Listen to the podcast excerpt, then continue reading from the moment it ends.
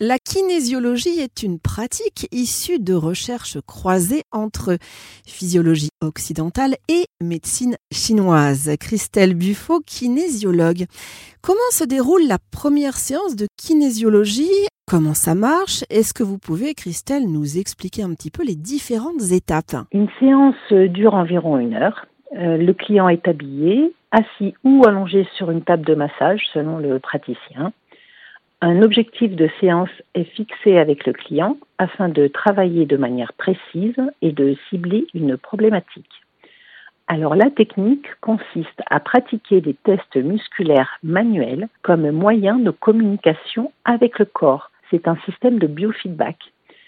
Et elle est basée sur le fait qu'une information donnée va entraîner un état de tonus spécifique d'un muscle, une hypotonie ou une hypertonie. En gros, le muscle tient ou il lâche.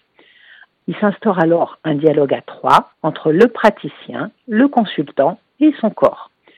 Le principe est que le corps enregistre tout dans nos cellules depuis notre conception. Grâce au test musculaire, le kinésiologue va accéder à cette mémoire du corps, l'interroger, la décoder, identifier les causes de blocage et déterminer la nature des corrections à apporter. On va donc faire abstraction du mental pour écouter le corps. En kinésiologie, on va faire un lien entre le tonus musculaire, la circulation énergétique dans les méridiens d'acupuncture et le bon fonctionnement des organes. Ainsi, en testant les muscles, on va pouvoir identifier un déséquilibre énergétique sur un organe et, selon les règles de l'énergétique chinoise très codifiée, effectuer un équilibrage. Pour cela, la kinésiologie étant un mélange de médecine chinoise et de physiologie occidentale, les techniques utilisées vont être de nature très diverse.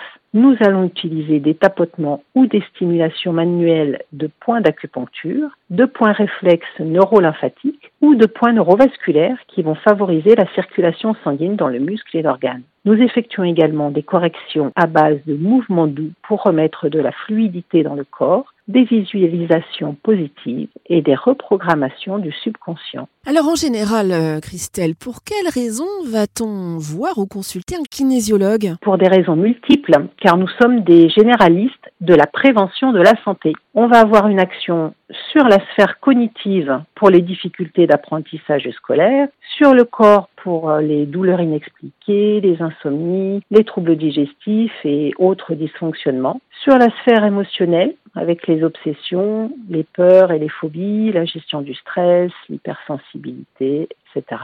On va agir également sur les comportements, les difficultés relationnelles ou de communication, tout ce qui va être timidité, agressivité, hyperactivité, les addictions et les dépendances ou les troubles alimentaires, par exemple. On accompagne également des personnes dans un travail de développement personnel dans des périodes de vie compliquées divorce, deuil, perte d'emploi. Et certains kinésiologues sont spécialisés, eux, dans l'amélioration des performances sportives. Alors pour nos auditeurs, quels sont les effets secondaires qu'on peut observer euh, généralement après la première séance? Alors ça peut être des effets positifs ou, ou autres En général, euh, plutôt du bien-être et une forme de lâcher prise. Il peut y avoir des rêves les jours qui suivent, ou bien des réactions de, nettoyage émotionnel avec des émotions euh, voilà, qui sortent et qui s'expriment. Ça peut arriver. Alors étymologiquement, kinésiologie vient du grec kinésis, qui veut dire mouvement. C'est aux États-Unis entre 1920 et 1980 surtout que plusieurs médecins ont successivement développé cette pratique.